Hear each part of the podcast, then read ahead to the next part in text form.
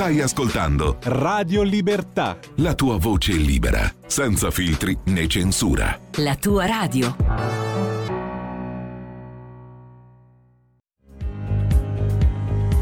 Va ora in onda la rassegna stampa.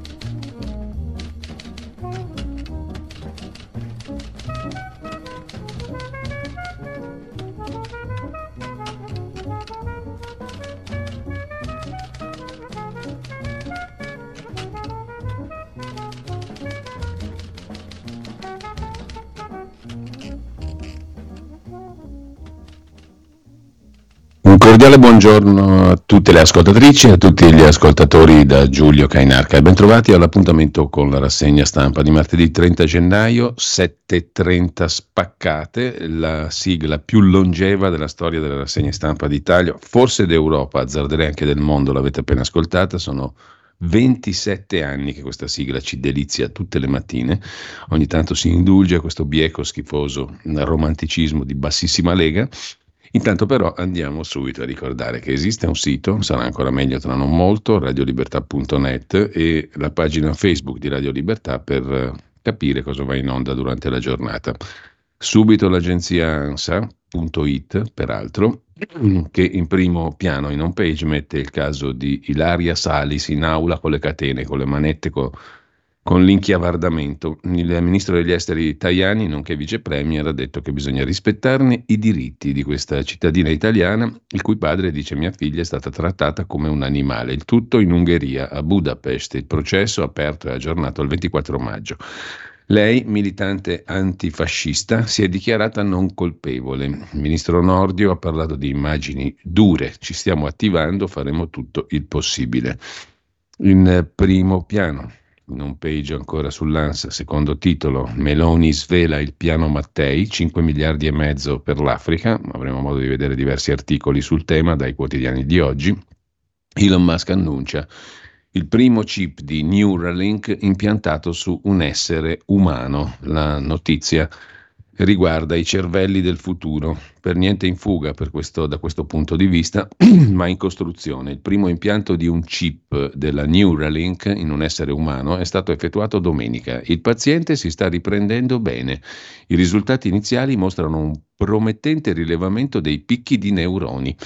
Insomma, sempre più intelligenti dobbiamo diventare. L'evoluzione ha portato in una certa direzione, ma Elon Musk eh, vuole esseri umani sempre più, diciamo, intelligenti, dotati di picchi di neuroni. Gli impianti di Neuralink hanno come obiettivo quello di rivoluzionare il cervello, perché non avevamo abbastanza di aver modificato la natura e il mondo. Adesso anche il cervello va rivoluzionato tramite chip in grado di aiutare, questo è il lato peraltro positivissimo della vicenda, chi ha problemi neurologici, lesioni traumatiche, leggendo le onde cerebrali. In maggio la società di Elon Musk aveva annunciato di aver ricevuto il via libera dalla Food and Drug Administration, che è un po' come la nostra agenzia del farmaco, a condurre i primi test su esseri umani. Alla fine dello scorso anno è stato poi avviato il reclutamento dei volontari. Neuralink ha già condotto vasti studi sugli impianti negli animali, attirandosi critiche da molti attivisti, secondo i quali la società ha abusato dei diritti degli animali. Finché si tratta poi di applicazioni per risolvere problemi neurologici, niente da dire, l'ironia non è di casa. Quando si tratta invece di ironizzare su altre possibili applicazioni, più che ironia diventa paura, magari. Comunque, al di là di questo, in Ucraina Mosca eh, fa sapere abbattuti 21 droni ucraini nella notte. E rimanendo all'home page dell'agenzia ANSA di stamani, nuovo lancio di missili da crociera dalla Corea del Nord e Liliana Segre, senatrice a vita in Italia, che al New York Times dice temo di aver vissuto invano parlando della recrudescenza dell'antisemitismo. Malore in un'auto ferma per la protesta degli agricoltori, è accaduto in quel di Catanzaro. In Francia sempre più massicci i blocchi degli agricoltori medesimi intorno a Parigi, due autostrade sono state chiuse. E sempre dalla prima pagina, prima pagina home page si, dice, si direbbe più correttamente dell'agenzia ANSA di stamani, oltre allo sport dominato ancora da Sinner, mh, mm, la pagina di politica si apre con la questione dell'AMPI che denuncia a Bari 80 anni fa nasceva la Repubblica Antifascista, adesso siamo naturalmente a rischio, bla bla bla. Bla bla bla ci ha un po' scassato e andiamo a vedere prima di tutto un'altra notizia, eh, una notizia che dà tempi in primissimo piano. Eh, il musulmano ucciso in chiesa a Istanbul voleva ricevere il battesimo. Questa notizia faticherete moltissimo a trovarla oggi eh, si, ci si riferisce alla sparatoria nella chiesa turca di Istanbul di domenica mattina. Ebbene, Tunsher Murat Shihan, l'unico mh, mm, che è stato ucciso, 52enne, con problemi mentali, è l'unica vittima dell'attentato dello Stato islamico dell'ISIS di domenica mattina in Turchia. Secondo lo zio stava per convertirsi al cristianesimo, racconta Leone Grotti su tempi.it. Con il sacrificio della sua vita ha evitato un massacro. Questa notizia appunto non la trovate oggi in giro, la trovate sul sito di tempi.it in home page i due terroristi islamici che hanno fatto irruzione domenica mattina nella chiesa di Santa Maria a Sarıyer a Istanbul, costruita dagli italiani, volevano compiere una vera e propria strage. 40 fedeli stavano assistendo alla messa quando i jihadisti dell'ISIS sono entrati sparando in aria. Tutti si sono gettati a terra cercando riparo tra le panche della chiesa. Soltanto un uomo si è girato verso gli uomini armati gridando: Cosa state facendo? I terroristi forse non si aspettavano che qualcuno li avrebbe affrontati di petto. L'hanno prima colpito al volto e poi lo hanno freddato con un colpo in testa. A quel punto le armi si sono miracolosamente inceppate e i due uomini sono scappati. La vittima, Tunsher Murat Shihan, musulmano, 52 anni, ha probabilmente scombinato i piani dei terroristi e ha prevenuto col sacrificio della sua vita un massacro, ha dichiarato alla Bild Monsignor Massimiliano Palinuro, vicario apostolico di Istanbul e amministratore apostolico di Costantinopoli. La piccola comunità dei fedeli di Santa Maria gestita da francescani conventuali è sotto shock, ha detto a Monsignor Palinuro il sacerdote che stava officiando la messa, Anton Bulai. Alla celebrazione era presente anche il console generale polacco Witold Leszniak insieme alla famiglia. Anche la famiglia di Tunsher Shihan, la vittima, è incredula.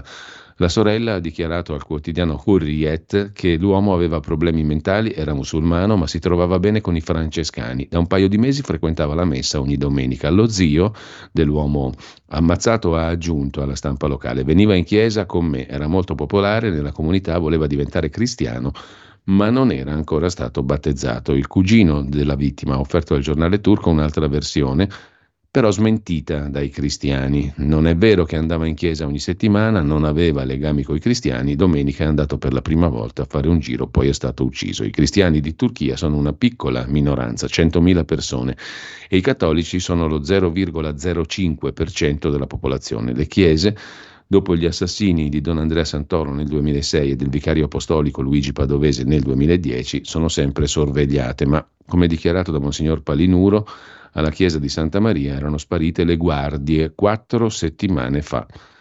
Probabilmente era considerata insignificante, non per l'ISIS che ha scelto proprio questa chiesa per l'ennesimo attentato a sfondo religioso contro gli infedeli cristiani. Poteva essere una strage e invece c'è solo una vittima che peraltro assume quasi le sembianze di un martire.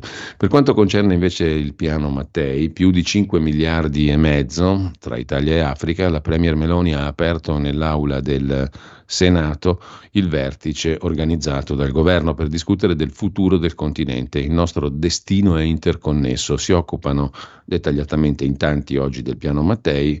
Per brevità, prendiamo dall'Agi un articolo riassuntivo. Il piano può contare su una dotazione iniziale di oltre 5 miliardi e mezzo di euro tra crediti, operazioni a dono e garanzie, ha detto la Premier Meloni. Di questi 5 miliardi e mezzo, circa 3 arriveranno dal Fondo Italiano Clima, 2,5 dalle risorse cooperazione e sviluppo. Non basta, certo, vogliamo coinvolgere le istituzioni internazionali e stati donatori. L'Africa avrà un posto d'onore nell'agenda italiana di presidenza G7. È una scelta di politica estera, ha detto Meloni.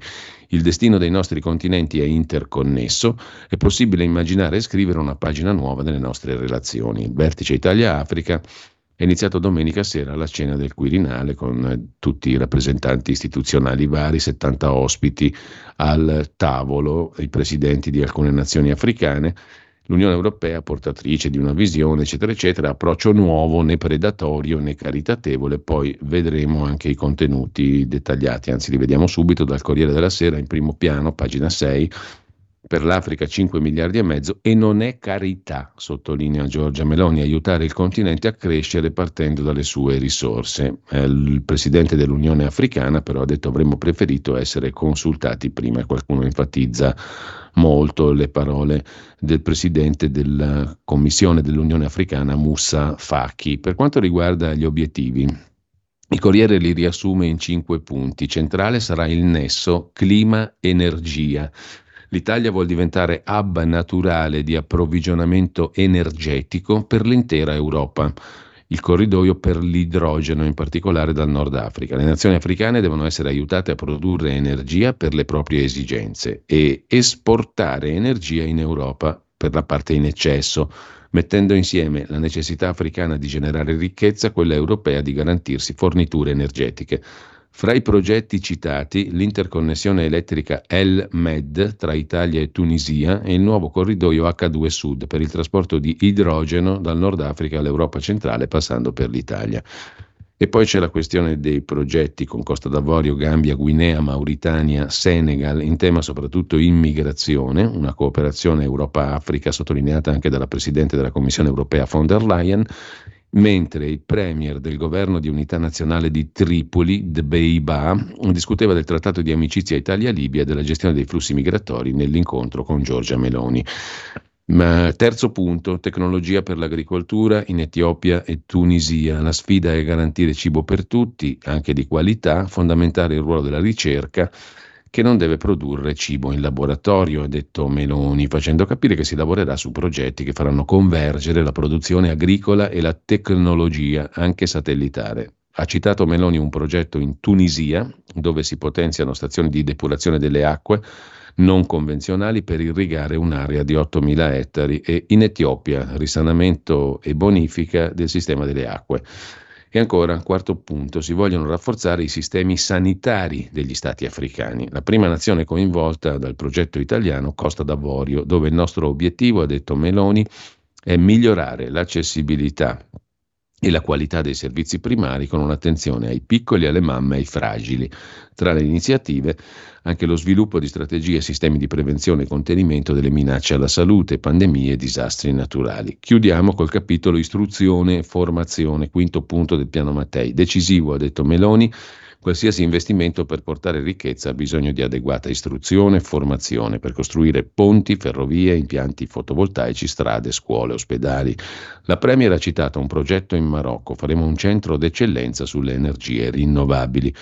Il ministro dell'istruzione, Valditara, mm, ha annunciato che promuoverà la formazione e l'aggiornamento di docenti e nuovi corsi professionali. Previsto un progetto sempre in Tunisia per la riqualificazione infrastrutturale delle scuole. Così il Corriere riassume il piano Meloni, in, piano Meloni, il piano Mattei illustrato dal Premier Giorgia Meloni.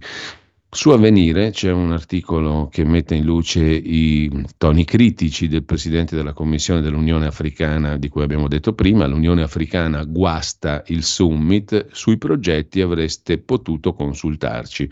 Accolto con favore dai leader il messaggio italiano di voler fare da ponte tra i due continenti, ma poi il presidente appunto della Commissione dell'Unione Africana Facchi dissente dal metodo adottato. Noi non veniamo a mendicare Vogliamo un cambio di paradigma. E sottolinea Maurizio Ambrosini sul quotidiano cattolico dei vescovi italiani, bene gli aiuti, ma non è questa l'alternativa alla emigrazione. Da avvenire passiamo a Repubblica. Repubblica è scettica per altri motivi, per un'analisi geopolitica.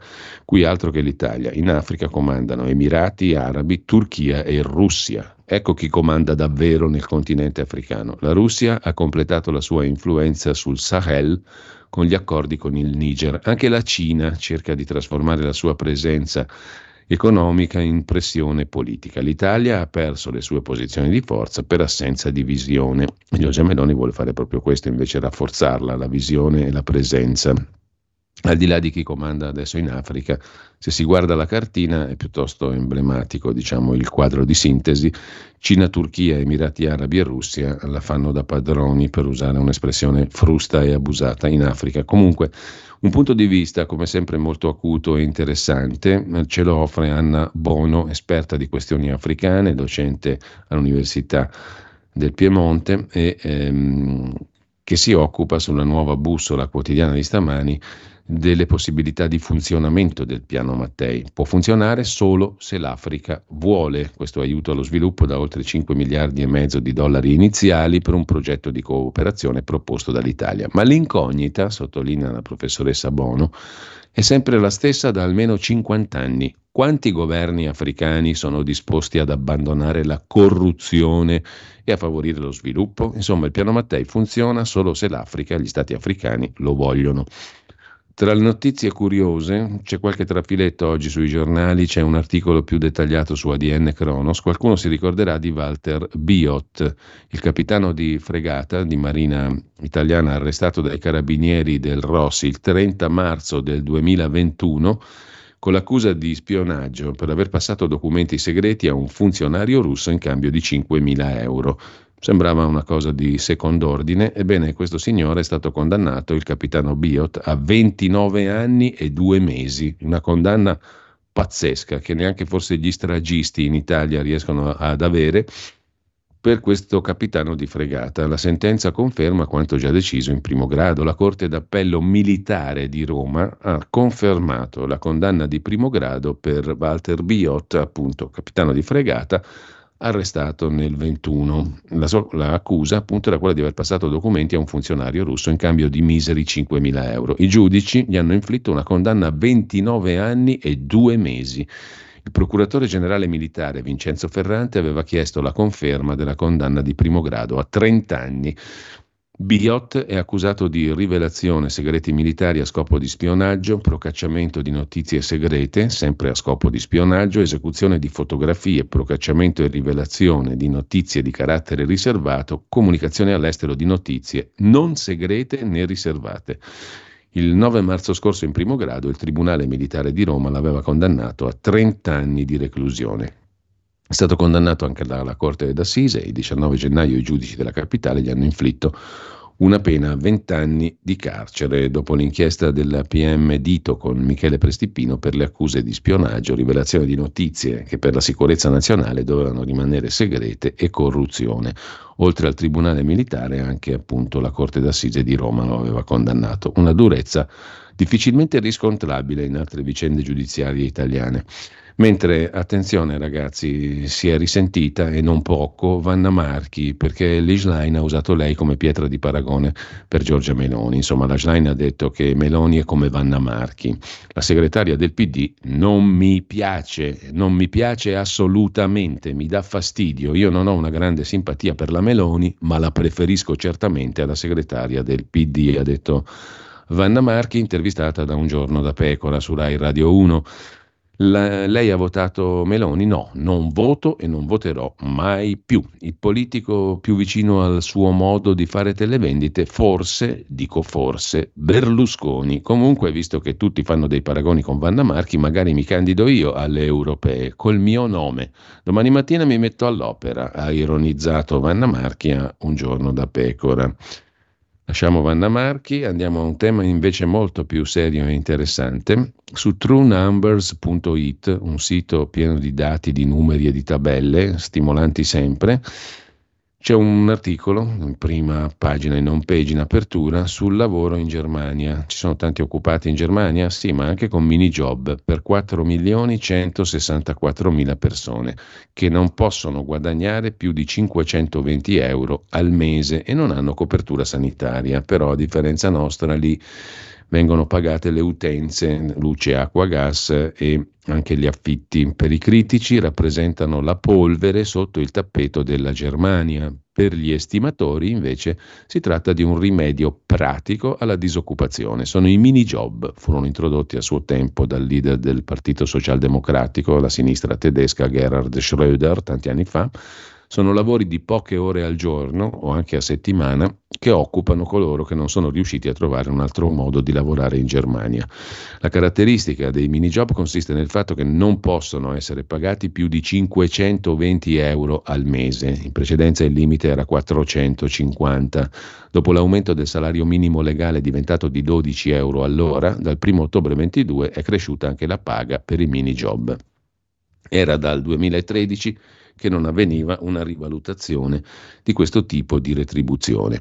Eh, la mm, categoria dei mini job mm, ha una soglia oraria da rispettare, cioè non è possibile lavorare più di 10 ore a settimana, cioè 520 ore all'anno. Moltiplicando 520 per 12 il risultato è appunto 6.240 euro all'anno, vale a dire 520 euro al mese. Mm, c'è anche un'altra tipologia di mini job, quella che prevede invece del limite salariale un eh, limite sulla data di scadenza del contratto. Non può durare più di tre mesi o 70 giorni lavorativi nel giro di un anno. Ci sono benefici fiscali e soprattutto sono 4 milioni 164 mila i mini jobber in senso stretto, cioè i tedeschi che lavorano con questo tipo di mini lavori. Studenti, lavoratori stagionali nell'agricoltura e nella ristorazione che sono insomma una cifra non indifferente in Germania, dove peraltro è molto difficile riuscire a trovare uh, modo di vivere con 520 euro al mese. C'è da dire appunto che però i più poveri hanno anche bollette, luce pagata, acqua e gas e spesso anche l'affitto, come ci ha raccontato più volte Roberto Giardina da Berlino. Intanto andiamo a vedere adesso anche eh, le prime pagine dei quotidiani di oggi. Avvenire, il quotidiano dei vescovi, apre col piano da 5 miliardi, ma l'Africa chiede di essere ascoltata. Il piano Mattei sarà concreto, lo concorderemo, dice Giorgia Meloni. Intanto la Corte Costituzionale albanese ha detto sì ai centri per migranti che sono l'oggetto del protocollo di intesa fra Italia ed Albania. Al vertice Italia-Africa l'impegno del governo. L'Unione Europea plaude, sottolinea a venire, dice sì, bello il piano Mattei, ma non dà fondi l'Europa, niente soldi. E sempre dalla prima pagina di Avvenire, Stati Uniti, intesa vicina su tregua e ostaggi, è l'annuncio statunitense per quanto concerne Israele e Gaza, e in Turchia due arresti per l'attentato, i cattolici a rischio, l'articolo di Marta Ottaviani. La repressione di Lukashenko in Bielorussia, si vota in Bielorussia, incella sacerdoti e attivisti, scrive il quotidiano cattolico Avvenire. Il Corriere della Sera apre con il titolo principale dedicato a Gaza, un nuovo piano per la tregua, ma anche Meloni alla conferenza per l'Africa, progetti per 5 miliardi e mezzo. E poi la foto di Ilaria Salis, 39enne, anarchica italiana, scrive il Corriere, portata in aula in catene in Ungheria. Salis con manette catena come un animale. Per quanto concerne poi la prima pagina del Corriere della Sera, c'è spazio ovviamente per la morte di Sandra Milo, la vita come spettacolo, addio alla musa di Fellini, è stata l'amante di Craxi, di Fellini stesso, eccetera. I successi, l'amore, il sorriso, un simbolo del cinema e della tv. Un'intervista a Romano Prodi, centrodestra forte, manca un'alternativa e Giuseppe Conte dica dove sta? Il centrodestra è forte perché manca un'alternativa. Poi vedremo una stimolantissima analisi del professor Luca Ricolfi che paragona Italia e Germania. In Germania è nato un nuovo partito di sinistra, Sarah Wagenknecht, che apparteneva alla storica sinistra tedesca, la più a sinistra di Linke, ha fondato un proprio partito, Bündnis Sarah Wagenknecht, cioè alleanza nel suo nome Sarah Wagenknecht. E questo partito dice e fa cose di sinistra sembrando di destra, perché questa è la curiosa cosa, se non sei omogeneo a una certa corrente di politicamente corretto, non puoi definirti solo di sinistra, sei un po' fascio, infatti la chiamano la rosso-bruna, chissà perché, chissà perché, si capisce il perché, perché non è omogenea a quanto pare alle correnti della sinistra o ortodossa, chiamiamola così. Comunque in Italia manca un'alternativa, lo dice anche Prodi, e infatti il professor Ricolfi si domanda, ma perché in Italia, se in Italia ci venisse fuori una Sara Wagenknecht, quanti, quanti voti avrebbe ancora Giorgia Meloni? Perché è da immaginarsi che molti di sinistra potrebbero votare una sinistra che fa veramente la sinistra, cioè che cerca di fare il bene del popolo italiano innanzitutto, ma comunque dopo ci arriviamo alla riflessione di Ricolfi che come sempre è assai stimolante. Comunque Tornando a Prodi, in prima pagina sul Corriere della Sera c'è una stoccata di Prodi a Giuseppe Conte, non si sa dove sta. Quanto al PD, il mio rapporto è quello di un nonno che dà affetto, modello Draghi. Certo, Schlein è nella condizione peggiore in cui possa trovarsi un leader di partito. Per la maturità, greco al classico, scrive il Corriere in prima pagina. Dal Corriere della Sera al Fatto Quotidiano, il quotidiano di Marco Travaglio mette in apertura Sgarbi che si apre la patta dei pantaloni e augura cancro e morte a un giornalista di report, ma il governo tace e le destre lo difendono e poi le bugie sui suoi quadri.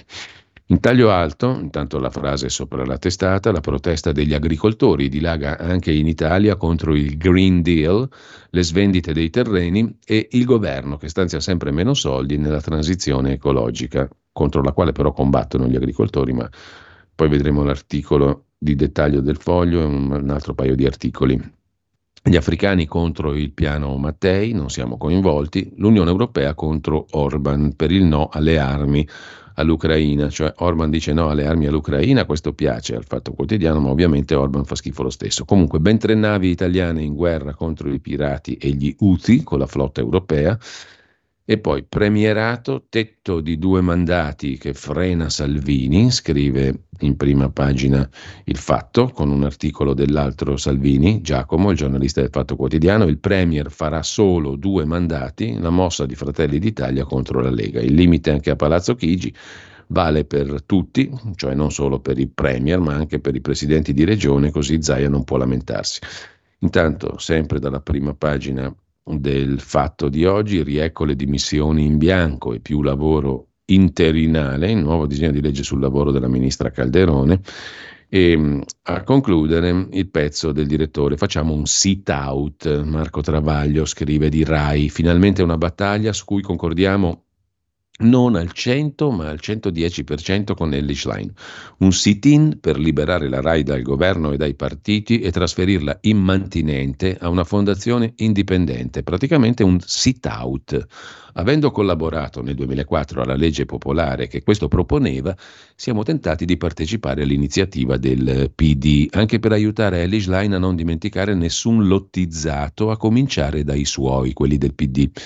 Ellie Schlein c'entra solo con quelli dell'ultima infornata, ma chi le sta accanto, non di primo pelo, ha sistemato intere generazioni di raccomandati del PD e potrebbe scordarsi qualcuno, o vergognarsi di aver comandato in Rai senza vincere un'elezione elezione. L'apoteosi fu sotto Draghi, con l'amministratore delegato, il tanghero Carlo Fuertes, quando Palazzo Chigi calcolò la quota PD in 60% degli 11.500 dipendenti RAI. Ora l'evacuazione di massa, agevolata dalla fuga a Sanremo dei più alti papaveri. Potrebbe avvenire così.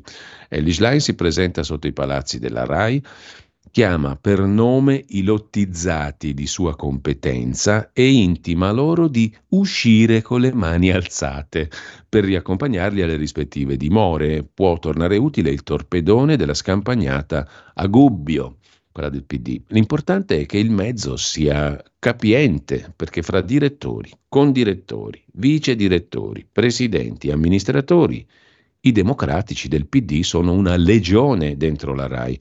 Bravissimi, bravini o scarsi, non è questo il tema. Stando ai primi calcoli, le prime vittime della grande ritirata del PD dovrebbero essere la consigliera del CDA Francesca Bria, i direttori del TG3 Orfeo, Radio 2 Sala, Radio 3 Montanari, Palinsesti, Coletta, San Marino RTV Vianello, due vice direttori del TG1, uno del TG2, due della, tele, della TGR, la testata regionale, uno del GR1, due di Rai News 24, uno di Rai Parlamento, tre degli approfondimenti e poi i capi di Rai Cinema, Rai Fiction, Rai Cultura, offerta informativa, Rai Kids, Rai Play, digitale, Rai Way, staff dell'amministratore delegato, contratto di servizio e uno stuolo di corrispondenti e conduttori di TG e Talk, fra cui spicca per flop e conflitto di interessi Nunzia De Girolamo in boccia. Casomai avanzasse tempo, conclude Travaglio, scorteremmo volentieri Elish Line in un sit-in a sorpresa, tipo rave party, in largo Argentina, per chiedere di annullare lo sdoppiamento dei direttori del Teatro di Roma concordato dal sindaco Gualtieri col ministro San Giuliano per affiancare al destrorso De Fusco il pidino Cutaia, che doveva lasciare il maggio fiorentino al povero Tanghero Fuortes, rimasto a spasso, ma nelle ultime ore ha deciso di tenersi il certo e mollare l'incerto. Non sia mai che qualcuno sospetti il PD di barattare la resistenza al ritorno del fascismo con qualche culetto al calduccio in più. Bella però questa immagine della segretaria Ellis Line che va sotto i palazzi della RAI e chiama al megafono nome per nome i lottizzati del PD e intima loro di uscire con le mani alzate. Noi a questo punto sospendiamo la condivisione, in questo caso della bellissima prima pagina del Fatto Quotidiano e andiamo a goderci il primo stacco musicale. Che cosa ci propone oggi il calendario musicale? Adesso ve lo dico subito. Siamo, se non sbaglio, al 30 di gennaio, pare proprio sia così. Nel lontano 1956 Elvis Presley registrò la sua cover della canzone di Carl Perkins, Blue Sweet Shoes. Stai ascoltando Radio Libertà. La tua voce libera, senza filtri né censura. La tua radio. Well, it's one for the money, two for the show, three to get ready. Now go, cat, go, but don't step on my blue suede shoe. Well, you can do anything but stay over my blue suede shoe. Well, you can knock me down, step in my face, slander my name all over the place. Well, do anything that you wanna do, but uh, uh, honey, lay off of them shoes and don't you step on my blue suede shoe. Well, you can do anything but take me over my blue suede shoes. Let's go.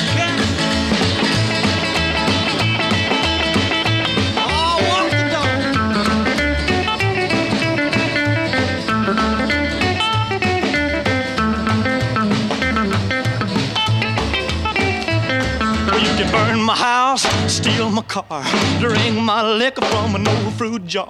Well, do anything that you wanna do, but uh, uh, honey, lay off of my shoes and don't you step on my blue suede shoe.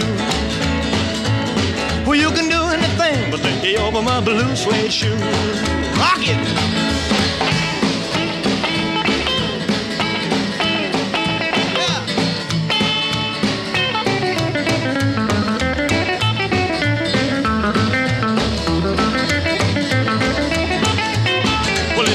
For the money, two for the show, three to get ready. Now go, go, go, but don't you step on my blue suede shoe. Well, you can do anything but take help for my blue suede shoe. Well, it's blue, blue, blue suede shoes. Blue, blue, blue suede shoes. Yeah! Blue, blue, blue suede shoes, baby. Blue, blue, blue suede shoes. Well, you can do anything but stay home for my blue suede shoes. Ammolliamo uh, Elvis Presley che mm, con la sua Blue Suede Shoes riprendeva il pezzo di Carl Perkins, una cover come si dice, ammolliamo anche la prima pagina del Fatto Quotidiano e andiamo come un solo uomo uh, su Il Giornale, prima pagina dedicata al patto con l'Africa, poi lo vedremo meglio.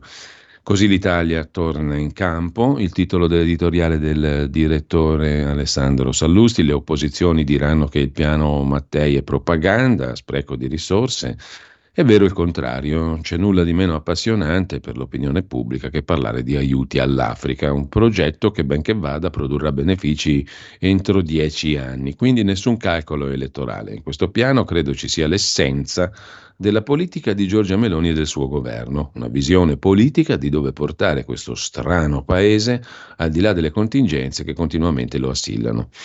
Mentre sempre dalla prima pagina del giornale di oggi, agricoltori in rivolta contro le norme green dell'Unione Europea, le capitali europee sotto assedio, Salis in catene, detenuta in Ungheria, diplomatici convocati e poi non solo femminicidi, anche le donne uccidono e in famiglia, scrive Barbara Benedettelli. Chiude la prima pagina del giornale la rubrica di Luigi Mascheroni giù la maschera, Carlitos Way.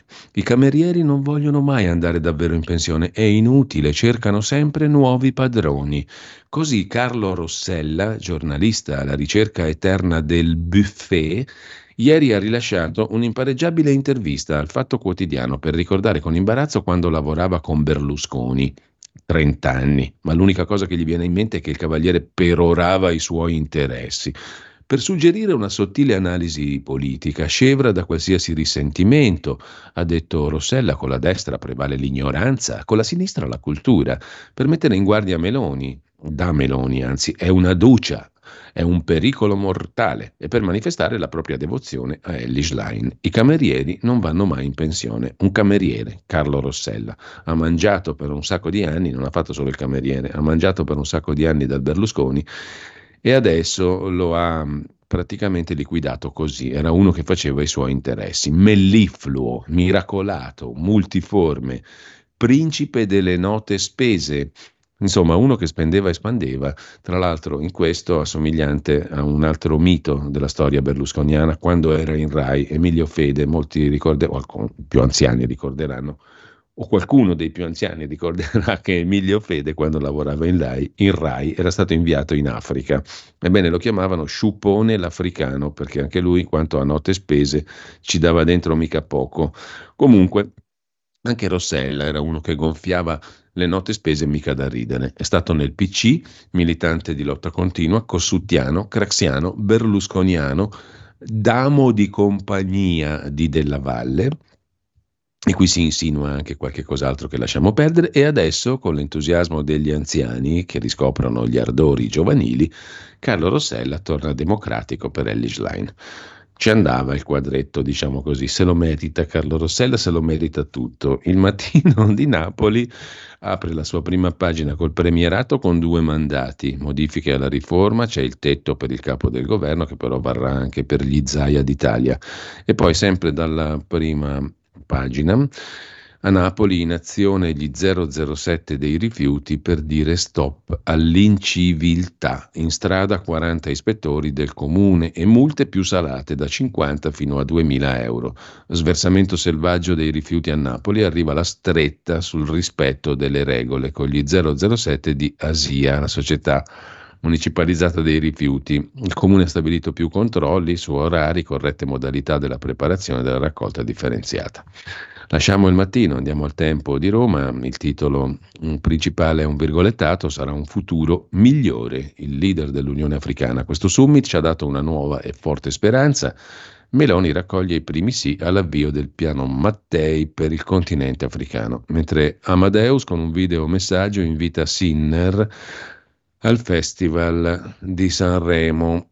C'è Djokovic con Sinner nella fotovignetta di Osho con il campione serbo che dice a quello sud tirolese, lo sai sì che mo te tocca a Sanremo? E il sud tirolese che risponde, a sapello te facevo vince, a te insomma. Mm, quel che l'è, comunque da Tirana arriva l'ok all'accordo con l'Albania, patto per i migranti, Delirio 5 Stelle, titola ancora il tempo, mozione shock su Israele colpevole di strage a Gaza e poi l'allarme medici di base nel Lazio. Mancano i medici di base, pochi candidati, tante rinunce, mancano 461 dottori, 85 nelle periferie capitoline, scrive il tempo. Repubblica, prima pagina c'è la questione dell'inciampo africano, il summit sul piano Mattei, al vertice in Senato a gelare la propaganda della Premier e l'intervento di Moussa Faki Mahamat dell'Unione Africana.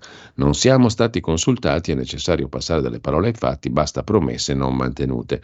Nel frattempo la destra Novax, e qui c'è Claudio Borghi Aquilini in pompa magna su Repubblica, l'avremo con noi alle nove e mezza per scuola di magia, la destra Novax va all'attacco dell'Organizzazione Mondiale della Sanità. La Lega dice stop ai finanziamenti, cioè propone la Lega di non finanziare più l'Organizzazione Mondiale della Sanità e usare quei 100 milioni, insomma non è robetta, eh, che l'Italia dà all'Organizzazione Mondiale della Sanità, usarli invece per la sanità italiana. In taglio alto Salis in catene, incatenate anche eh, le caviglie, trattata da animale. Shock in tribunale a Budapest. Il padre accusa, Tajani convoca l'ambasciatore.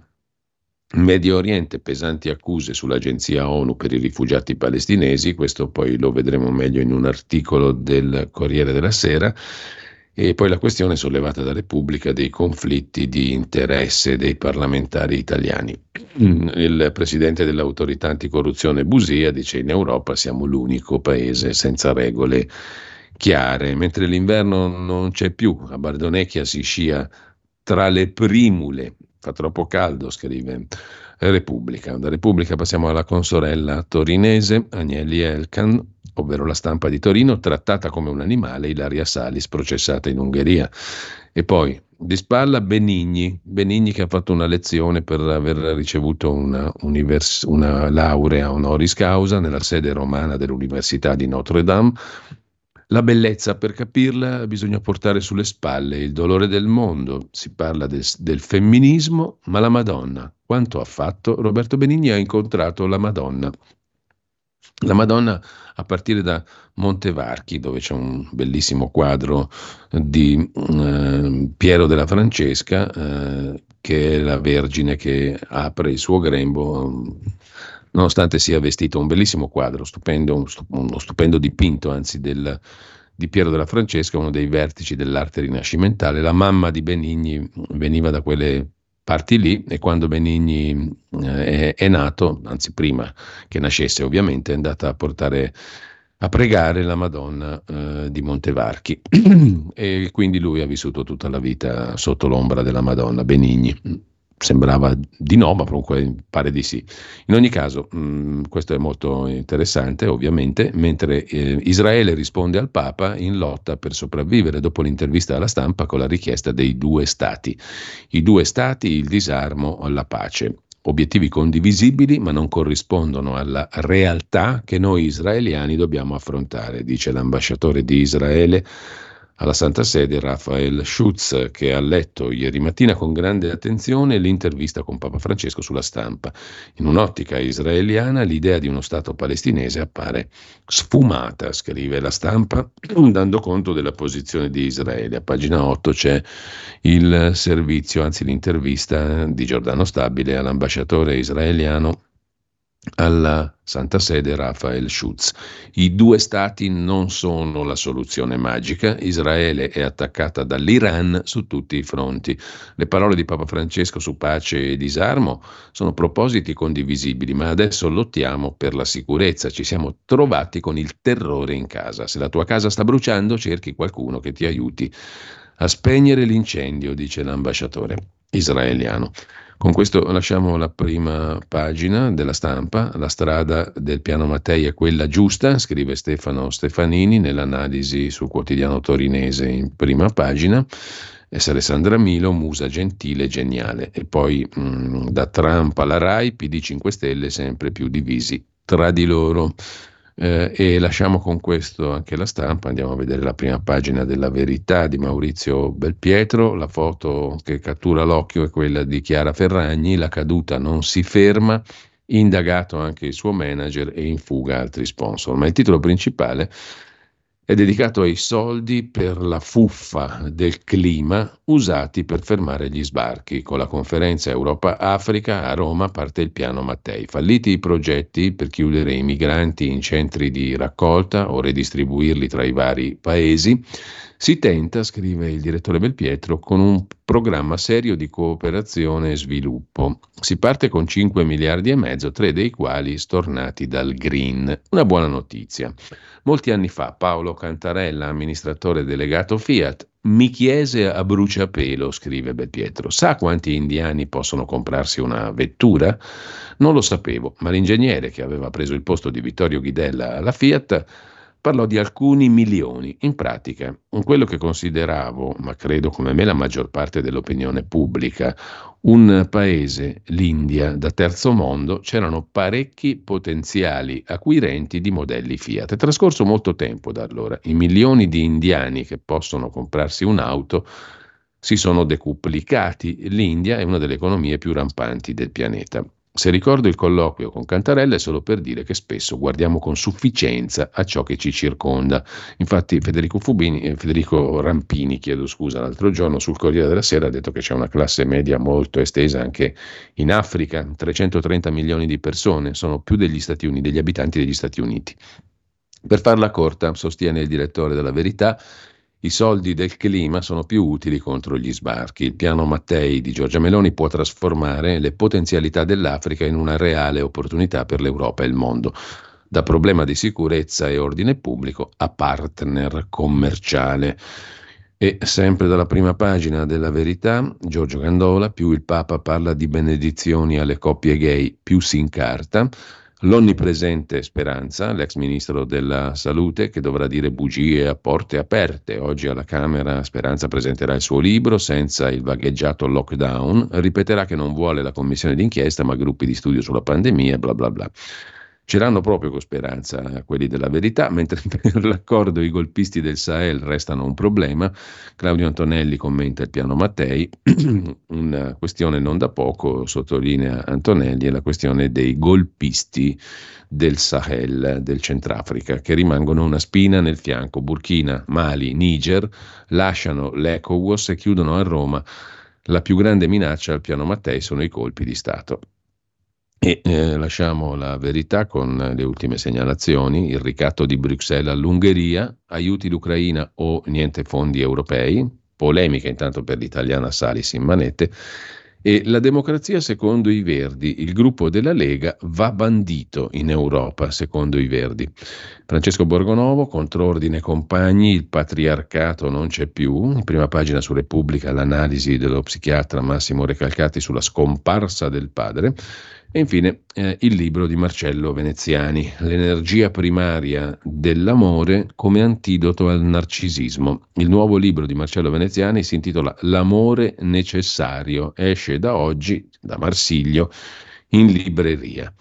A pagina 16 Veneziani stesso parla del suo nuovo libro dedicato a questo tema dell'amore. L'amore è necessario per capire il mondo e per superare le rovine del nostro tempo. Dopo i saggi sulla disperazione e la cappa che ci fa scontenti, illumino l'unica forza che sia capace di spingerci oltre noi stessi. L'amore necessario si intitola il nuovo libro di Marcello Veneziani. Andiamo a vedere anche la prima pagina di Libero titolo a tutta pagina Campo largo con Hamas, intifada giallo-rossa, il PD invita una scrittrice palestinese che ha celebrato i massacri del 7 ottobre, scoppia il caso, e i 5 Stelle delirano in Parlamento su Gaza. Il terrorismo è colpa di Israele professori e stragisti, la sinistra è senza limiti, il titolo dell'editoriale di Mario Secchi. Poi Libero ripropone il discorso di Giorgia Meloni sul piano Mattei, porterà nuovi modelli di sviluppo. Il carnevale anticipato del PD, un sit-in davanti alla RAI, lo commenta anche Daniele Capezzone, oltre che Marco Travaglio, come abbiamo visto, però Travaglio ha avuto un'illuminazione molto divertente, no? Ha parlato di un'immagine. Figuratevi questa immagine, il PD che protesta contro la lottizzazione in RAI. Dunque la segretaria del PD, Schlein, se ne va davanti alle sedi della RAI col megafono e chiama fuori, venite fuori con le mani alzate tutti i lottizzati del PD. È carina, eh? questa va ammesso che è carina come visione, mentre Il PD anticipa il carnevale, secondo Daniele Capezzone, con l'ennesima mascherata. Dopo aver lottizzato anche le fioriere di Saxa Rubra, la sinistra grida all'occupazione da parte di questo governo. Speriamo che alla Schlein non subentri il noioso Gentiloni. Lunga vita a Ellie Schlein, c'è faride, fa carnevale, scrive Capezzone, Landini è furioso, querela tutti, anche se stesso, scrive Sandro Iacometti, di che cosa si tratta lo scopriamo a pagina 13, Landini sbrocca il segretario della CGL e querela Carlo Calenda, s'attacca ai tribunali, il leader di azione commenta così, ha già perso, ma il sindacalista ora vuole fare causa pure a se stesso per i contratti a 5 euro all'ora. Non è un gran momento per i sindacalisti italiani, mentre Speranza fa flop a proposito dell'ex ministro della Salute, il suo libro arriva a 3380, è sparito dalle classifiche. Insomma, adesso va bene tutto, però vorrei vedere chi impegna quei 15 o 20 euro per comprarsi un libro di tal fatta, mettiamola così.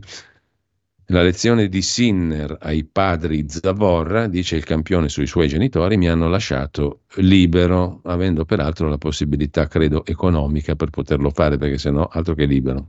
Comunque, da libero, giusto appunto, in quotidiano, andiamo a vedere la prima pagina di Italia Oggi. Intanto in taglio alto c'è una notizia curiosa, la trovate anche sui giornali locali del Veneto. In Veneto il centrodestra ha spalancato le porte ai brasiliani oriundi ne sono arrivati troppi. Mm, in molti comuni sono arrivati troppi brasiliani.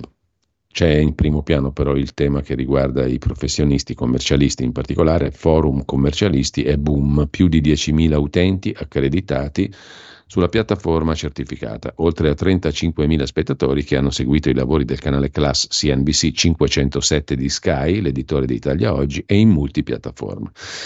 C'è il sondaggio di Renato Mannheimer, elezioni europee, 46% di indecisi, soprattutto le donne e i giovani al primo voto, e poi diritto e rovescio. Ascolteremo più tardi la versione audio-video che il direttore Magnaschi ci regala tutti i giorni. Intanto a Treviso, scrive sul cartaceo di oggi il direttore di Italia Oggi, a Treviso c'è lo studio di architetti che viene considerato oggi top nel mondo. Si chiama C Architects, è guidato da 30 anni dagli architetti Carlo Cappai e Maria Alessandra Segantini, che nel 2022 avevano già ottenuto il premio architetto italiano dell'anno e che nell'anno successivo è stato dichiarato come lo studio di architetti migliore al mondo con l'Architecture Master Prize di Los Angeles, California. La giuria ha apprezzato in particolare l'approccio multidisciplinare dello studio trevigiano che, fra i tanti progetti, ha recentemente realizzato le torri residenziali di Cascina Merlata nell'area ex Expo di Milano, le residenze per studenti a Firenze, Piazza del Cinema, al Lido di Venezia. I due architetti Cappai Segantini lavorano in particolare sullo spazio pubblico attorno agli edifici che loro vedono come la spina dorsale della città. Il nostro obiettivo, dicono i due premiati, è di immaginare e costruire un mondo più equilibrato. Ma nessun telegiornale ne ha parlato. Che paese? conclude col punto esclamativo Pierluigi Magnaschi su Italia Oggi. Sul quotidiano della Confindustria, il Sole 24 Ore, c'è invece in primo piano la questione della Banca Centrale Europea dei tassi molto alti, il taglio ad aprile è più vicino, i mercati danno all'87% le probabilità che la Banca Centrale Europea di Christine Lagarde anticipi il taglio dei tassi, mentre Confindustria prevede miglioramento per le aspettative sulla crescita economica uno sguardo anche al quotidiano comunista, il manifesto che difende la compagna Ilaria Salis, che è comparsa ieri in aula in catene a Budapest, manette ai polsi, piedi legati da ceppi di cuoio con lucchetti, un guinzaglio di catena. Ilaria Salis è comparsa così davanti al tribunale di Budapest. Da un anno è in carcere in condizioni terribili, anche se onestamente a vederla non sembrava, ma comunque accusata di lesioni lievissime rischia 11 anni. Il governo italiano, amico di Orban, non chiede l'estradizione, ma solo di non infierire. Insomma, Ilaria è sola. Per fortuna non lo è, diciamo per fortuna sua, perché ci sono tanti compagni in Italia che la difendono giustamente. Italia-Africa è subito gelo, un flop la conferenza di presentazione sul piano Mattei, scrive il manifesto. Il quotidiano degli avvocati, il dubbio, mette tre titoli interessanti in taglio alto, l'apertura sulla questione dell'Unione Europea che fa un assist all'Associazione Nazionale Magistrati contro la riforma della giustizia. Attenzione Italia a separare le carriere dei magistrati. Il commissario europeo alla giustizia, Reinders, parla di preoccupazioni per la riforma Nordio. Ci sono paesi dove addirittura i pubblici ministeri sono di emanazione governativa, come la Francia, però in Europa guardano all'Italia, un assist all'Associazione Magistrati. Condannate da Vigo la richiesta del procuratore generale di Brescia per il caso della famosa presunta loggia massonica Ungheria e dell'avvocato Piero Amara che ne ha parlato e di Davigo che ha, il, ha ricevuto tutto il materiale da un procuratore di Milano, comunque poi vedremo meglio la questione affrontata sul giornale da Luca Fazzo, comunque sta di fatto che il procuratore generale di Brescia ha chiesto la condanna di Davigo, ha ribadito la condanna. Poi in primo piano l'articolo di Francesca Scopelliti, già compagna di Enzo Tortora, conosco l'orrore di un innocente in galera e adesso vorrei il pastore sardo Beniamino Zuncheddu, senatore a vita, si è fatto 33 anni questo signore di carcere ingiusto. In primo piano anche Ilaria Salis nel tribunale di Orban, legata mani e piedi, chiesti 11 anni di carcere. Parla anche l'avvocato di um, Zuncheddu per tornare al caso di mala, malissima, terribile giustizia, nessun errore contro Beniamino ci fu un vero e proprio complotto.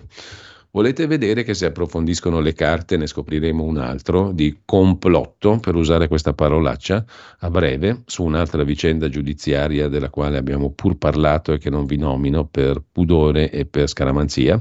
In ogni caso lasciamo il dubbio, chiudiamo anzi la prima pagina del dubbio, andiamo a vedere alcuni degli articoli interessanti di oggi. In controtendenza, oggi voglio aprire eh, la selezione degli articoli del giorno con una bella intervista, la trovate a pagina 22 de Il Giornale, di Matteo Sacchi che intervista un frate francescano, anzi il ministro generale dell'ordine dei francescani, che ha scritto un libro, una biografia di Francesco d'Assisi. Questa biografia, raccontata da frate Massimo Fusarelli, ministro generale dell'Ordine dei Frati Minori, accompagna il lettore attraverso la vita di San Francesco d'Assisi, che pur sempre è il patrono d'Italia, eh, non è un personaggio di secondo piano, è dentro il potere, trasforma- il potere trasformativo della fede, la prefazione di Monsignor Felice Accrocca, la postfazione del cardinale Pier Battista Pizzaballa, che conosce. Gerusalemme e il Medio Oriente perché lì opera e lavora. Comunque la forza di Francesco, l'inquietudine. Così il ministro generale dell'Ordine dei Francescani racconta il lato più umano e dirompente del santo di Assisi. Ricchezza e successo non sono bastati a saziare la sua anima in lotta interiore. Era egocentrico e magnetico. Il Vangelo lo cambiò completamente. È molto bella anche la chiacchierata, un ragazzo ricco di Assisi che cambia così radicalmente la sua vita da cambiare la storia del cristianesimo. Un uomo che non si accontenta del benessere materiale e neanche della carità che può compiere e che compie abbondantemente, ma che invece decide di portare all'estremo una ricerca interiore e che poi questa nuova interiorità la regala al mondo, a volte con mitezza, a volte con ardente furia, come si fa quando si ama davvero. Queste sono alcune delle molte sfaccettature che emergono dalla biografia di Francesco d'Assisi appena pubblicata per Rizzoli da Fra Massimo Fusarelli, ministro generale dell'Ordine dei Frati Minori. Con questo lasciamo San Francesco e torniamo invece ad altri temi. Sulla nuova bussola quotidiana vi segnalo un bell'articolo del professor Luigi Mariani e di Flavio Barozzi sulla protesta dei trattori. Il professor Mariani lo abbiamo sentito, torneremo a risentirlo anche qui a Radio Libertà. L'Unione Europea che dichiara guerra agli agricoltori sta firmando la sua rovina, è eh, il titolo della riflessione di Barozzi e Mariani. Il settore agricolo non solo garantisce la sicurezza alimentare, ma anche assorbe quattro volte l'anidride carbonica che emette e tutela il territorio, eppure le istituzioni europee la penalizzano pesantemente in nome di un'illusoria salvezza del clima. Su questo tema c'è anche, a proposito invece di Europa, mm, poi ritorniamo sul tema dei, della protesta agricola, però in tema di Europa C'è un articolo molto interessante su Repubblica, pagina 23, sul settore idroelettrico che riguarda in particolare la Lombardia.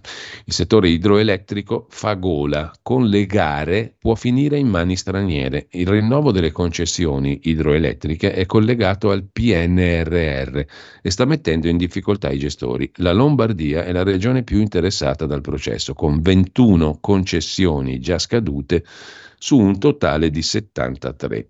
La questione è molto importante sotto il profilo energetico. La prospettiva della completa liberalizzazione delle concessioni idroelettriche preoccupa sia il governo che diverse giunte regionali, in particolare quella della Lombardia.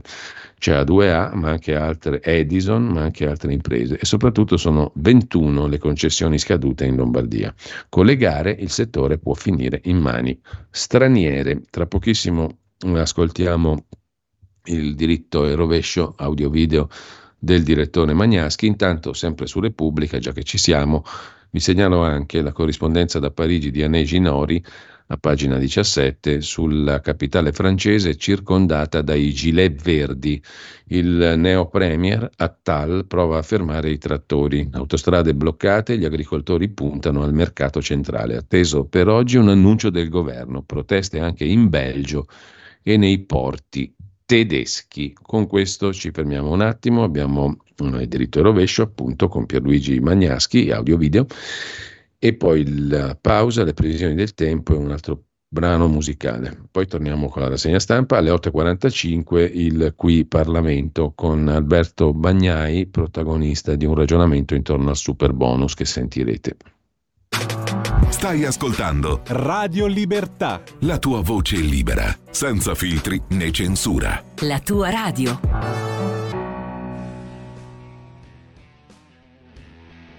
La Germania sta attraversando una grossa crisi economica. Quest'anno infatti il suo PIL crescerà meno di quello italiano, il che è tutto dire. Ma la Germania è stata investita anche da una pesante crisi politica. Infatti il governo Scholz è in caduta libera, esso è formato da una coalizione eterogenea fra socialisti, liberali e verdi che litiga su tutto. Il Partito Socialista, che era il secondo partito tedesco, è scivolato adesso in quarta posizione con il 21% dei voti. I liberali sono al 5% quando la soglia minima per poter essere rieletti è appunto questa. I Verdi, che solo due anni fa erano destinati a diventare il primo partito tedesco, sono adesso precipitati al 12,5%. Intanto però il partito di estrema destra, l'AFD, che un anno fa era all'8%, è improvvisamente salito al 23% e fa paura a tutti.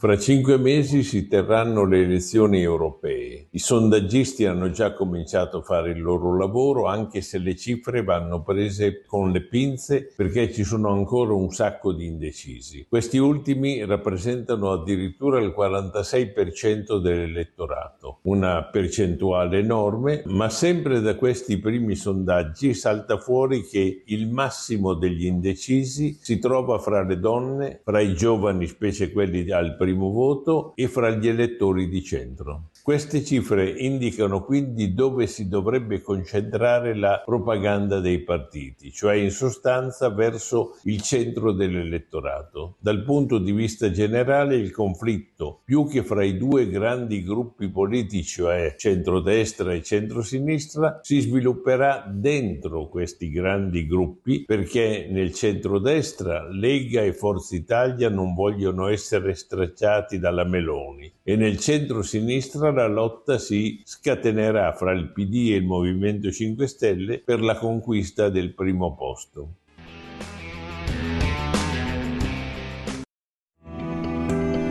Il meteo.it presenta le previsioni del giorno. A garanzia di un tempo stabile e asciutto ovunque. Nella prima parte della giornata sole prevalente sul nostro paese, eccezione fatta per le zone costiere adriatiche e per la pianura padana, dove potranno formarsi nubi compatte e anche foschie o banchi di nebbia. Nel pomeriggio ancora riduzioni della visibilità in pianura al nord, poche variazioni sui restanti settori. Per ora è tutto da ilmeteo.it dove il fa la differenza. Per tutti i dettagli c'è la nostra app. Una buona giornata da Alessandra Tropiano. Avete ascoltato le previsioni del giorno.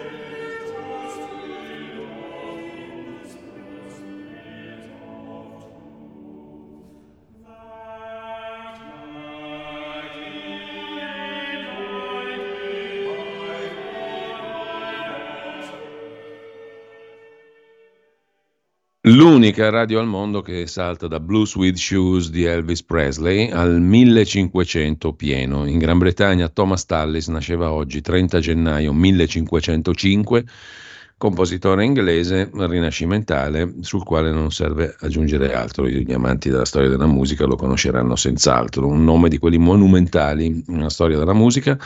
Peraltro torniamo ai quotidiani di oggi, dopo Parigi, e a proposito di trattori, vi segnalo anche a pagina 9 il fatto quotidiano che volge la questione dei trattori in chiave antigovernativa, contro il Green Deal, contro i terreni svenduti, ma anche contro Giorgia Meloni, scrive il fatto quotidiano. Gilet verdi, presidi in tutta Italia. A Catanzaro una persona morta per i blocchi, cioè una persona è stata male ed è morta in conseguenza del fatto che, non in conseguenza, ma comunque mh, è rimasto mh, intrappolato da un blocco stradale e poi è morto. A guidarli l'ex Forcone. Ragioni giuste ma le esasperano, dice Carlo Petrini che siccome ideologicamente la cosa non è proprio affine ai compagni della parrocchietta, non funziona del tutto. Scontri, sempre meno fondi dalle politiche ambientaliste e le manifestazioni ormai non sono più solo Francia o Germania. Il popolo dei trattori è in marcia anche in Italia. Si stanno preparando in vista della fiera agricola a Verona. Domani un grande assembramento vorrebbe bloccare l'evento. Obiettivo Roma, centro del potere, governo Meloni, stro, che sta troppo stretto agli agricoltori. Non è in grado di difenderli dagli attacchi stranieri e di far rispettare la sovranità agricola. Tutto era chiuso negli slogan che migliaia di agricoltori stanno urlando in questi giorni, scrive il fatto. Intanto l'inflazione ha corroso anche la ricchezza, gli italiani si impoveriscono più degli altri, questo è il titolo dell'articolo di Cinzia Arena, pagina 7 di Avvenire. Al netto dell'aumento dei prezzi, i patrimoni complessivi degli italiani sono diminuiti del 12,5% tra il 21 e il 22, mentre il rapporto con il reddito lordo è tornato ai livelli del 2005. Il presidente dell'Istituto Nazionale di Statistica Kelly osserva in una società così complessa bisogna avere più dati a disposizione, differenti, ma coerenti tra loro per fare appunto anche le ricerche. L'Istat è al lavoro su nuovi strumenti per misurare l'esclusione sociale. Intanto però l'inflazione ha diminuito, fatto diminuire la ricchezza delle famiglie italiane, scrive Avvenire. Due pagine dedica invece il Corriere del Veneto Corriere della Sera nel dorso regionale Veneto, alla questione del nuovo concordato preventivo. Sono coinvolte 280.000 imprese venete. Il provvedimento divide le categorie, sono scettici gli artigiani, favorevoli i commercianti, no del sindacato. Il 25 gennaio il Consiglio dei Ministri ha approvato il concordato preventivo per professionisti e imprese che fatturano entro i 5 milioni di euro all'anno. Il concordato prevede che si paghi una cifra fissa di tasse a prescindere dai reali introiti che vanno comunque dichiarati. Chi aderisce per due anni non sarà soggetto ai controlli. In aprile, anzi non sarà oggetto di controlli. In aprile L'Agenzia delle Entrate scriverà a tutti gli aventi diritto che entro il 15 ottobre dovranno comunicare l'adesione o meno. Le quote saranno fissate dai decreti attuativi. Chi decide di non aderire alla proposta di concordato che avanzerà il fisco sarà sottoposto a controlli come è successo con l'ultimo condono tombale del 2006. Per la Confcommercio una riforma positiva, si dà una prospettiva stabile all'imprenditore. Per eh, gli artigiani invece i pareri sono più discordi. C'è un'intervista a Marco De Marchis, Ordine dei commercialisti di Venezia, che spiega luci e ombre del provvedimento. La misura aiuterà l'emersione, lo Stato avrà finalmente dati certi. Lo scetticismo sarà fugato con l'attuazione, è un'opportunità per tutti, non è un condono, ma è un provvedimento di civiltà, di lealtà e di trasparenza. Si fissa una tassazione sulle imposte dirette e però si dichiarano tutti i corrispettivi. Se pago le tasse su 50.000 euro e guadagno 100.000, su quel 50% non devo versare nulla concordato fiscale preventivo, sostanzialmente promosso dai commercialisti. Mentre lasciamo il Veneto e torniamo a Italia Oggi, perché vi segnalo un bell'articolo tratto peraltro da formiche.net di Andrea Cangini, giornalista e già deputato anche di Forza Italia, sul sindaco del PD di Bologna e sul rettore dell'Università Alma Mater di Bologna che non si sono fatti vedere a Bologna un convegno sull'antisemitismo organizzato dai presidenti del Museo ebraico e della comunità ebraica locali. Sono andati da un'altra parte, non si sono fatti vedere. Il convegno è stato contestato dai collettivi. Resistenza fino alla vittoria, lo slogan dei collettivi bolognesi, cioè fino alla cacciata degli ebrei, traduce Andrea Cangini. Mentre a proposito di eh, ebrei, a proposito di Israele soprattutto più che di ebrei, il Israele eh, ha presentato da venerdì 26 gennaio le accuse eh, contro 12 dipendenti dell'Agenzia delle Nazioni Unite per i profughi palestinesi, in sigla l'UNRWA da venerdì 26 gennaio, cioè dal giorno in cui Israele ha formalizzato e documentato le accuse, secondo il governo di Gerusalemme, questi 12 dipendenti sono colpevoli di aver partecipato al massacro del 7 ottobre, e beh, da quel giorno ci si è chiesti che ruolo hanno questi all'interno dell'organizzazione, cioè dell'Agenzia per i profughi palestinesi, perché per esempio c'è un consulente scolastico di Khan Yunis, una città nel sud della striscia di Gaza, tra le più colpite dai bombardamenti israeliani, che avrebbe rapito una donna israeliana, ad aiutarlo suo figlio. Un altro, un assistente sociale, sempre dell'ONU, del campo profughi di Nuseirat, avrebbe portato dentro Gaza il corpo di un soldato israeliano morto e avrebbe anche distribuito munizioni. Ma non solo, sono 12 dipendenti dell'Agenzia delle Nazioni Unite c'è chi ha rapito, chi ha fornito munizioni, appunto, altro che Nazioni Unite. Questi hanno fatto la guerra contro Israele. Mentre c'è la mossa Novax della Lega, scrive addirittura la stampa, ma ce la faremo spiegare dettagliatamente da Claudio Borghi Aquilini alle 9.30. Basta contributi all'Organizzazione Mondiale della Sanità, un'altra, eh, diciamo, un'altra istituzione delle Nazioni Unite internazionale la Lega va all'attacco. Il partito di Matteo Salvini chiede di non finanziare più l'Organizzazione Mondiale della Sanità e di usare i 100 milioni investiti ogni anno dall'Italia per far parte dell'Organizzazione Mondiale della Sanità per assumere invece più medici in Italia e sostenere l'apertura di ospedali. Due obiettivi ambiziosi, scrive Repubblica, vista la cifra bassissima che rientrerebbe nel nostro paese, briciole per un fondo sanitario nazionale che ha raggiunto 134 miliardi. Però insomma, briciole, ma 100 milioni non è che facciano proprio schifo. E soprattutto sono utili per l'Organizzazione Mondiale della Sanità. Vi segnalo anche, andiamo proprio veloci perché tra quattro minuti abbiamo il qui Parlamento con Alberto Bagnai, comunque Caro il mio Sud, scrive Claudio Velardi, che fu lo storico capo ufficio stampa, portavoce, ghostwriter di Massimo D'Alema quando D'Alema era presidente del Consiglio per il PDS, PD, non mi ricordo se era ancora DS, DS credo, comunque l'ex PC, Caro il mio Sud, datti una mossa, scrive Velardi su Italia Oggi. Autonomia differenziata, te lo farò vedere io cosa so fare, lo sfogo di un autentico meridionale di fronte alla persistente rassegnazione del Sud. Al netto del fatto che non entrerà probabilmente mai in vigore, le cose sarebbero andate diversamente con un Sud più autonomo? Non lo so, scrive Velardi, ma il dato di fatto è tutti gli standard di crescita, sviluppo, formazione, infrastrutture e qualità della vita dicono che il Sud è sempre più indietro. La debolezza strutturale del Sud, il divario col Nord, la carenza insopportabile di servizi, la pochezza delle classi dirigenti sono tutti fattori legati alla storia del Sud, fatta di subordinazione e dipendenza.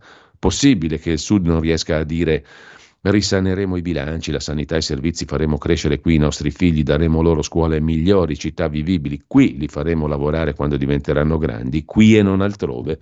Insomma, un po' di orgoglio, dice Claudio Velardi. Caro il mio Sud, datti una mossa. Mentre sul tema del Sud, un altro eh, cittadino del Sud, Sabino Cassese, che è anche presidente del Comitato per la definizione dei livelli essenziali delle prestazioni fondamentali da garantire in tutta Italia, il professor Cassese parla di autonomia su avvenire. L'autonomia è parte della storia italiana. Eh, il disegno di legge è ben impostato, il disegno Calderoli, al di là dei fondi occorrerà vigilare sulle capacità amministrative per evitare squilibri.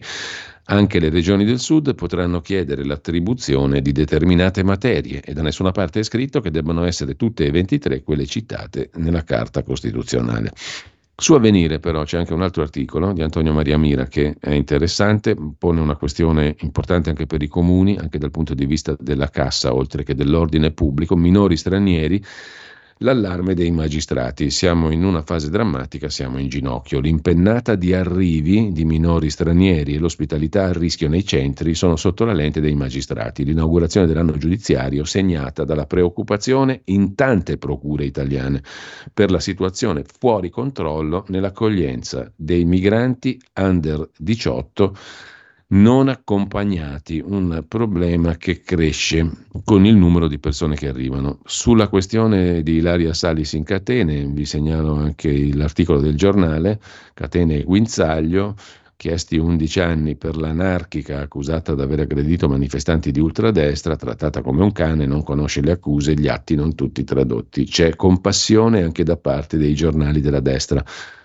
Sul fatto quotidiano, invece, Grillo Junior e compagnia, ecco i verbali delle udienze a porte chiuse per il processo per stupro da parte del figlio di Beppe Grillo e altri suoi amici.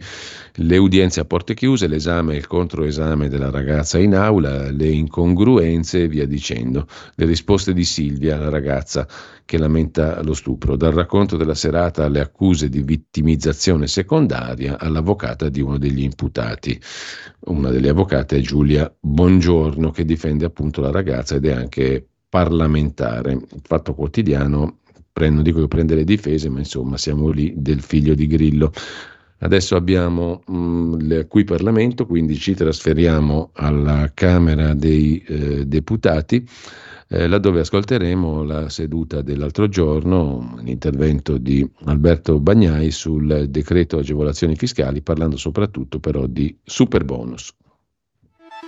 Stai ascoltando Radio Libertà, la tua voce libera senza filtri né censure, la tua radio.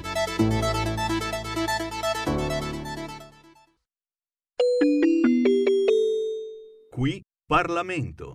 Allora, innanzitutto c'è il dato del fallimento dei controlli. Il dato del fallimento dei controlli è un dato che va, eh, che va inquadrato. Eh, come sono state calcolate le coperture del 110. Da quello che si può desumere induttivamente, reggendo delle relazioni tecniche, si è visto quanto si era speso con i bonus che erano, insomma, gravitavano intorno al 60%, 70%, si è aggiunto un markup di 50-40 senza capire una cosa fondamentale, che una misura in cui eh, l'utente finale non avrebbe subito alcun esborso avrebbe tirato enormemente di più di misure in cui, nonostante uno sconto fiscale relativamente generoso, eh, l'utente finale, il cittadino, chi doveva ristrutturare l'appartamento o, o l'edificio o il condominio, avrebbe comunque dovuto sostenere un esborso. Quindi c'è stato un colossale errore di valutazione da parte degli enti preposti ai necessari controlli di che cosa questo meccanismo nel bene o nel male innovativo, per tale dobbiamo definirlo, avrebbe determinato nei comportamenti degli operatori economici e da questo è derivata la plateale sottovalutazione della copertura. Ora, eh, voglio anche ricordare però che questa plateale sottovalutazione della copertura non era eh, sfuggita a tutti. Ricordo che all'epoca in quest'aula non avevo l'onore di esserci io in rappresentanza dei cittadini della provincia di Chieti, ma aveva eh, l'onore di esserci quello che attualmente è il senatore Borghi in rappresentanza dei cittadini della Toscana e con una, diciamo una, una, una formula un po' incisiva, forse un po' aggressiva, aveva definito questa misura un colossale falso in bilancio e tale si è rivelato. E voglio dire che però nel fare questo non vorrei che ci fosse che questo venisse interpretato come da parte del partito che, che, che, qui rappresento e per il quale sto facendo un intervento che necessariamente è politico, visto che siamo in una sede politica e visto che tutti i risvolti tecnici sono stati brillantemente esauriti dal collega Testa, non vorrei che, che qui diciamo, eh, questo venisse interpretato come una linea pregiudiziale del partito che qui rappresento contro gli interventi nel settore dell'edilizia. Anzi, vorrei ricordare, per tornare a diciamo, disegni di legge che stanno trovando progressiva attuazione in questa legislatura, che nell'originale progetto di flat tax avanzato illo tempore dal senatore Siri era previsto che si razionalizzassero in modo eh, molto incisivo tutte le spese fiscali, mantenendo però quelle per gli interventi di ristrutturazione edilizia, che quindi è sempre stata all'attenzione del partito che qui mi onoro di rappresentare come una priorità assoluta per il Paese. E vorrei anche valorizzare l'osservazione del collega Testa sulla necessità eh, che si sarebbe forse potuta eh, esaminare, valutare e magari attuare di interventi eh, selettivi. Ora, per non so quale diciamo, alchimia del caso, tocca sempre a me intervenire sul super bonus in aula e lo faccio volentieri.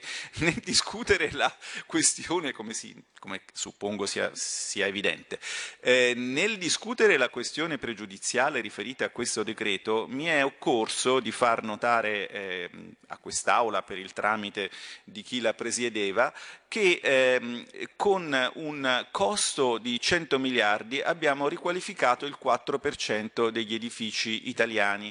Questo significa che per riqualificarli tutti avremmo dovuti spendere 2.500 miliardi. Ora, bisogna anche un attimo ragionare sull'efficienza e sull'efficacia di una misura di questo tipo. Forse qualcosa è andato storto, forse non tutti gli edifici italiani hanno bisogno di essere riqualificati naturalmente, ma vi rendete conto che apparentemente c'è qualcosa che stride. C'è una apparente sproporzione, che poi si riflette anche nel ragionamento sui benefici macro. Allora, qui abbiamo un, un, un discorso di, di verità che, eh, che, che, che, va fatto, perché eh, non possiamo continuare a ragionare in termini del eh, gettito che però la misura creerebbe nei secondi, terzi, quarti passaggi complessivi in un contesto culturale in cui per esempio non si tiene mai conto neanche del più banale moltiplicatore keynesiano in cui quindi come dire, abbiamo un sistema di controlli che gli effetti indotti non ho capito se li consideri o no, li considera sempre a svantaggio, mai a vantaggio. E, e non considerare d'altra parte le pesanti distorsioni del mercato che questa misura ha generato, perché le ha generate ed è dell'esperienza di ognuno di noi, perché noi abbiamo incontrato sia i costruttori, eh, come dire, giustamente preoccupati perché lavoravano nel settore della ristrutturazione, sia i costruttori giustamente preoccupati e forse il termine non sarebbe neanche questo, ma sarebbe un termine riferibile a quest'Aula, perché lavoravano mm, nel, nel nuovo, perché volevano, perché costruivano e non ristrutturavano e si trovavano i, i prezzi lievitati e, e, non trovavano i materiali. Ma è successo a tanti di noi, insomma, mm, ehm, adesso non siamo tutti, ma se fossimo tutti penso che almeno 3, 4, 5 che hanno provato a rifare una finestra in casa loro e non ci sono riusciti perché era, il mercato era completamente saturato dalla domanda proveniente da questa misura che l'economia, dobbiamo dirlo, l'ha drogata, ci saranno stati. Allora, mh, mm, Sempre sul tema politico, adesso dopo aver esaurito la lista delle cose che mi sembrava doveroso sottolineare nell'intervento del relatore, vorrei fare un'altra osservazione. Altro tema politico grandemente, grandemente dibattuto storicamente è quello, è quello della coerenza. Allora, in realtà la coerenza sulla coerenza io eh, la penso come la pensava uno molto più bravo di me, Keynes, cioè quando i fatti cambiano io cambio la mia opinione. E, voi cosa, cosa, fate? chiedeva Keynes. Ah, qui il fatto che è cambiato sappiamo benissimo qual è, l'ho ricordato anche eh, mia eh, nel mio precedente intervento sulla questione pregiudiziale e lo ha ricordato anche fra le righe il relatore. È stata la decisione dell'Eurostat di considerare questi crediti, crediti pagabili.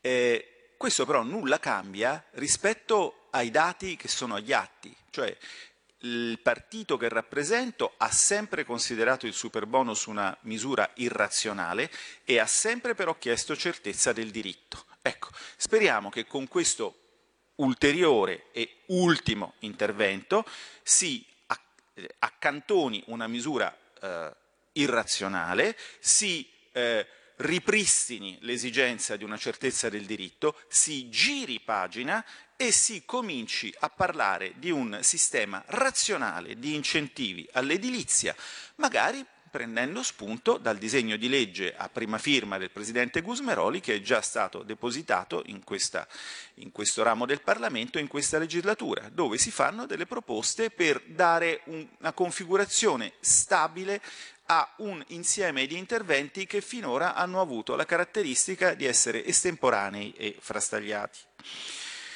Dopodiché, appunto, eh, immagino che poi succeda eh, quello, lo sviluppo della discussione, forse lo rileverà, insomma, siamo in una fase in cui il governo diciamo, viene accusato dall'opposizione di non fare quello che aveva eh, promesso quando era lui stesso all'opposizione, però poi dopo siamo anche in una fase in cui era al governo prima, come dire, fa opposizione a se stesso accusando noi di non fare cose che avrebbero potuto fare loro. Questa volta diciamo, ci sono no, non entrerei in, in, in, dialettiche di questo tipo, anche perché espongono a incidenti, cioè banalmente mh, non più tardi della settimana scorsa qui il, primo ministro è stato accusato di essere ministro della gioventù in un governo che eh, avrebbe introdotto il tetto eh, alla spesa eh, per il personale sanitario, laddove poi questo tetto a me risulta che venne introdotto nel comma 565 dell'articolo 1 della legge 27 dicembre 2006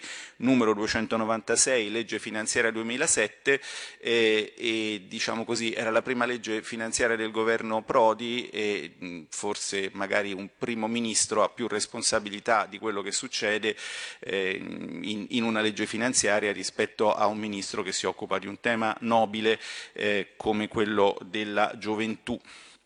Questo anche per dire che da questo episodio possiamo trarre tutta una serie di lezioni, incluso il fatto che forse la destra non dovrebbe prorogare misure prese dalla sinistra, soprattutto quando sono sbagliate, che poi è esattamente quello che stiamo facendo qui. Stiamo ponendo un termine a delle misure di sinistra sbagliate, che è quello che dovrebbe fare la destra. Eh?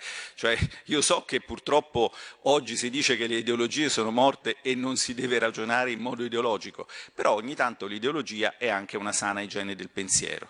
Tanto per essere così, per dare un, un, un, senso al mio essere qui da docente di economia e prima di chiudere questo capitolo, approfittando dei pochi minuti che mi restano grazie alla generosità del Presidente e vorrei eh, ripercorrere brevemente la, la, storia del super bonus perché dal punto di vista concettuale, macroeconomico, questa storia si inserisce in un lunghissimo dibattito che, che risale a molto prima del maggio 2020 quando la misura fu, fu eh, adottata e che è quello sui pregi e sui difetti di una eventuale moneta fiscale perché alla fine lo scopo del super bonus visto in un'ottica macroeconomica era questo, era creare attraverso attraverso la circolazione dei crediti fiscali una fonte alternativa di liquidità.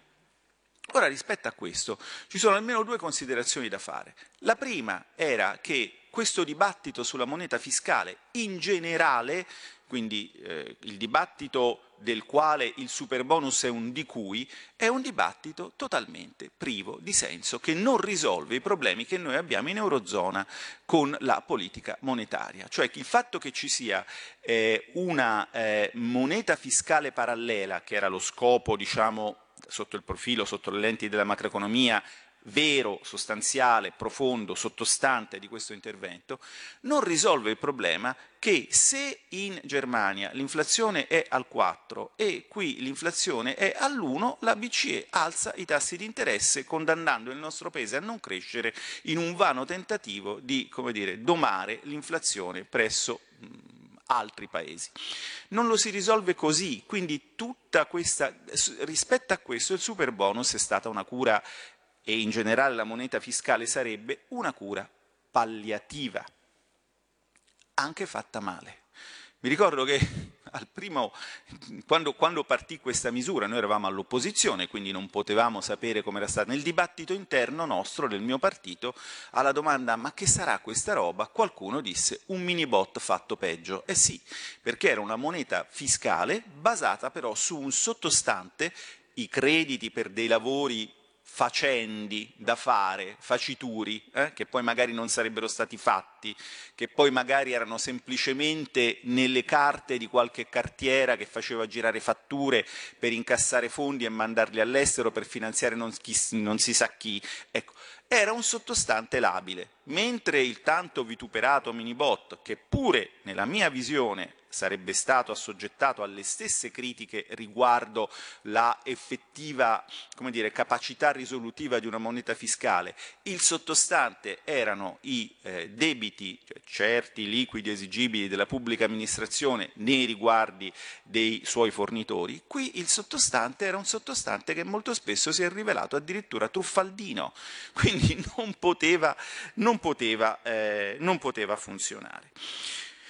E quindi, eh, mantenendo fede alla mia eh, promessa fatta a questa presidenza di eh, andare eh, per le spicce, eh, concludo dicendo che eh, trovo assolutamente positivo che si riesca a mettere un punto a questa vicenda e per i motivi che ho già ricordato e che ripropongo all'attenzione di quest'Aula. Iniziamo a ragionare in modo non fazioso, non partigiano, nell'interesse del Paese, su quale possa essere un sistema razionale di incentivi all'edilizia, magari togliendo un po' di ideologia diciamo, verdista, ambientista e concentrandoci sulla pragmaticità che eh, la situazione del nostro territorio richiede. È un territorio in cui i rischi sono di un certo tipo, li conosciamo, ad esempio quello sismico, e magari è lì che dovremmo eh, partire, da lì dovremmo partire per concentrare la nostra attenzione su dei provvedimenti che abbiano un senso. Grazie Presidente, grazie colleghi per l'attenzione.